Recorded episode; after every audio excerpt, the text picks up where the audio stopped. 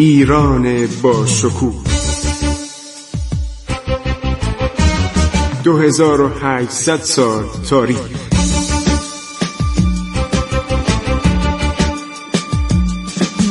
عبور از تاریخ.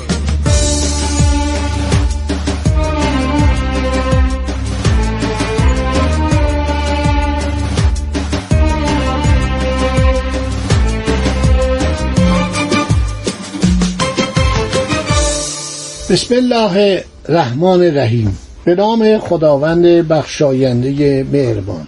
دوستان عزیز من خسرو معتزد هستم. با شما صحبت می کنم در زمانی که عرض شود که شاه عباس می‌خواهد برود با عثمانی ها بجنگد عرض شود که شهر تبریز در اشغال ژنرال سنجقبک سراسکر علی پاشا بود که بیگلر بیگی عرض شود که تبریز بود. در قسمت های دیگر آذربایجان نیز تعدادی از فرماندهان نظامی عثمانی بودند. همینطور قلعه ایروان بود مشتمل بر سه قلعه بسیار مستحکم که یک طرف آن رودخانه عظیمی جریان داشت و شاه عباس وقتی خواست ایروان رو بگیره هفت ماه آنجا را محاصره کرد و با جنگ های بسیار بزرگ آنجا را به تصرف در آورد خیلی از سپاهیان عثمانی کشته شدند. ولایت نخشوان بود که اونم در اشغال عثمانی ها بود. ولایت قراباغ بود که گنجه و قراباغ در اشغال نیروهای عثمانی بود. محمد پاشا حاکم گنجه فرمانروای اونجا بود. قلعه تفلیس بود که آن هم که مرکز گرجستان بود در اشغال نیروهای عثمانی بود. ولایت شیروان بود که شاه عباس در وسط چله زمستان رفت بر سر قلعه شماخی که اصل شهر شیروان بود قلعه را محاصره کرد و احمد پاشا حاکم شیروان رو شکست داد و او رو اعدام کرد و قلعه رو تصرف کرد.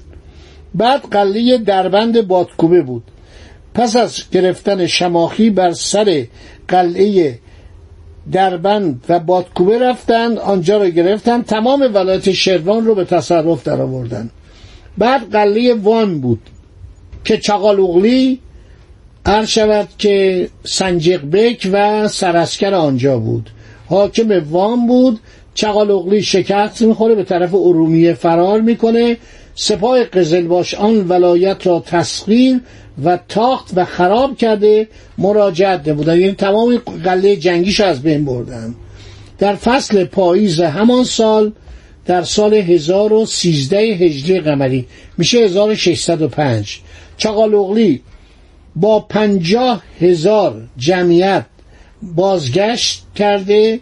در فصل پاییز همان سال یعنی در سال 1013 هجری قمری برابر 1605 میلادی سپاه قزلباش بقایای نیروهای چقالوغلی رو شکست میده پنجاه هزار سربازشو منحزم می‌کنه و ایشون به دیاربک فرار می‌کنه. مال و اسباب و توپخانه بسیار و هزاران هزار تفنگ دست نیروهای ارتش ایران میفته خب بعد از مقدمه قلعه وان و شکست دوم چغالوغلی چون جماعت رومیه اینو محمد محسن مصطفی صاحب کتاب زبدت و تواریخ نوشته. صرفه در نزا و جدل ندیده به غیر مصالحه چاره‌ای در کار ندیده. یک تعدادی سخندان میفرستند و عذرخواهی می‌کنن و امضا می‌کنن و اینجا رو دولت ایران دوباره به دست میاره.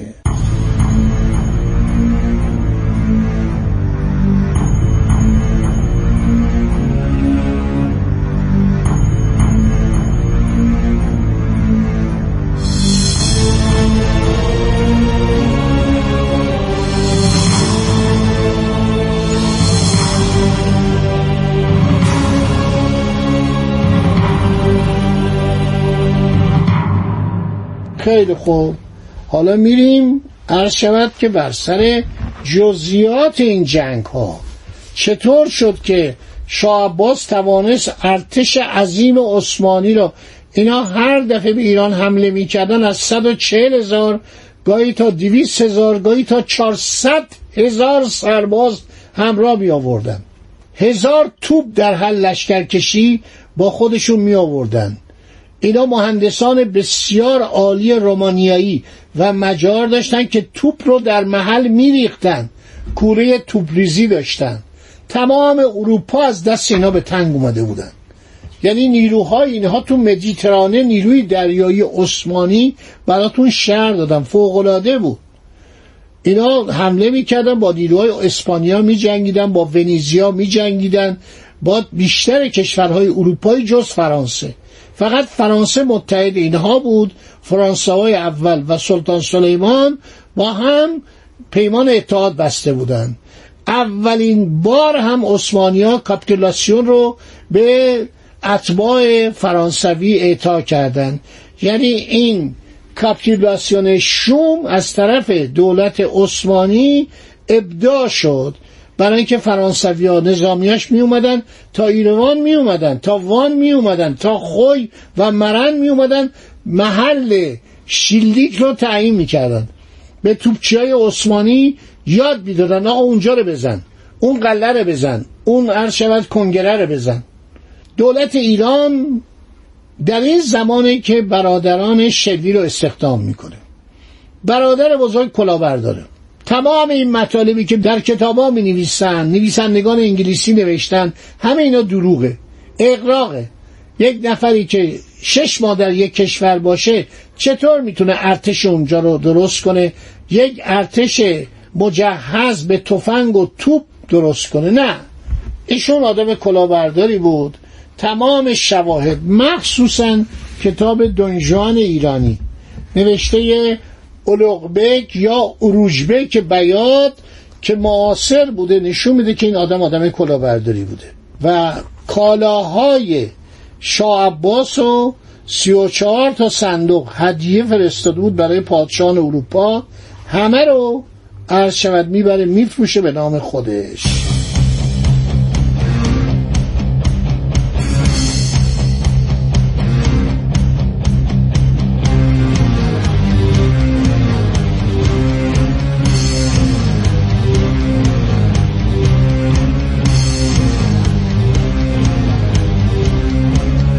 مستشاران خارجی که میان سی تا افسر انگلیسی و بیشتر اینا میرن. با آنتونی شلی میرن. یک برادری داشته برادر کوچکتر 18 19 سال. به نام رابرت. یه برادر دیگه هم داشته به نام تامس.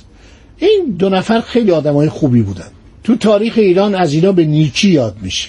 و یک سرهنگ انگلیسی بوده به نام سر توماس یا تامس هتفورد این توپساز بوده. این میاد استاد توپسازی بوده تعهد می‌کنه که من برای شما 500 تا توپ می‌سازم 60 هزار تفنگ. و این ادوات رو می‌خوام این آهن می‌خوام این مس رو می‌خوام این سرب رو می‌خوام این گلوله رو می‌خوام. تمام اینها رو در داخل ایران تهیه می‌کنن از معادن ایران. ملت ایران ملت بزرگه. ملت صنعتگره ملت هنرمنده. عرب جنگی های دولت ماد و دولت خخامنشی به مراتب از عرب جنگی های آشوری بهتر بوده. در جنگ با آشوریان پیروز شده عربای داستار.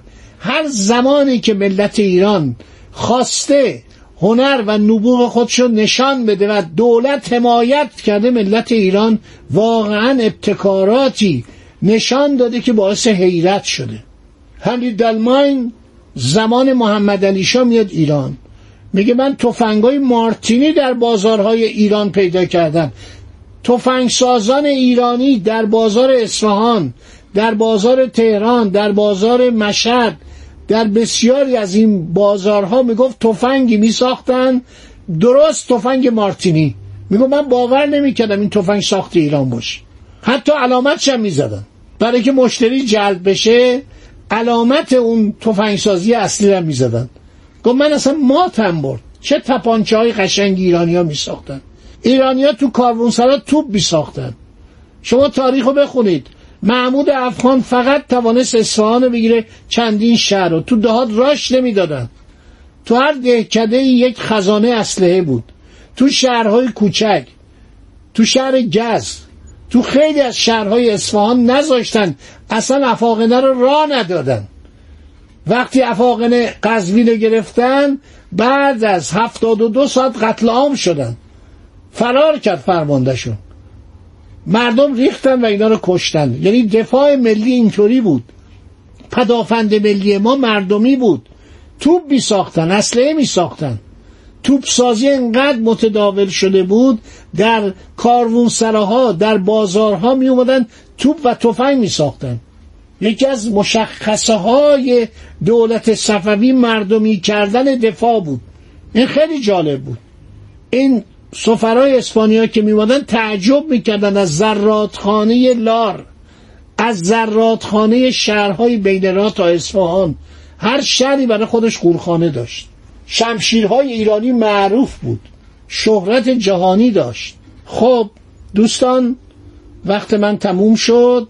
انشالله در برنامه بعدی دنباله ماجرا رو براتون خواهم گفت. خدا نگهدار شما تا برنامه بعد. وطنم ای شکوه پا بر در دل التهاب دوران ها کشور روزهای دشوار. زخمی سربلند بحران ها ایستادی به جنگ رو در رو. خنجر از پشت می‌زند دشمن. گویی از ما نهان بر ما. وطنم پشت حیله را بشکن. وطنم ای شکوه پا بر در دل التهاب دوران ها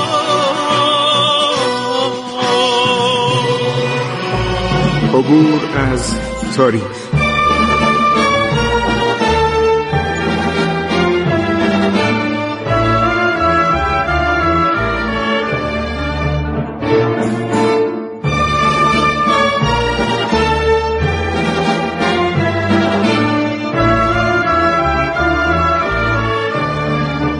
ایران با شکوه. 2800 سال تاریخ. سرگذشت ایران ما به روایت خسرو معتزد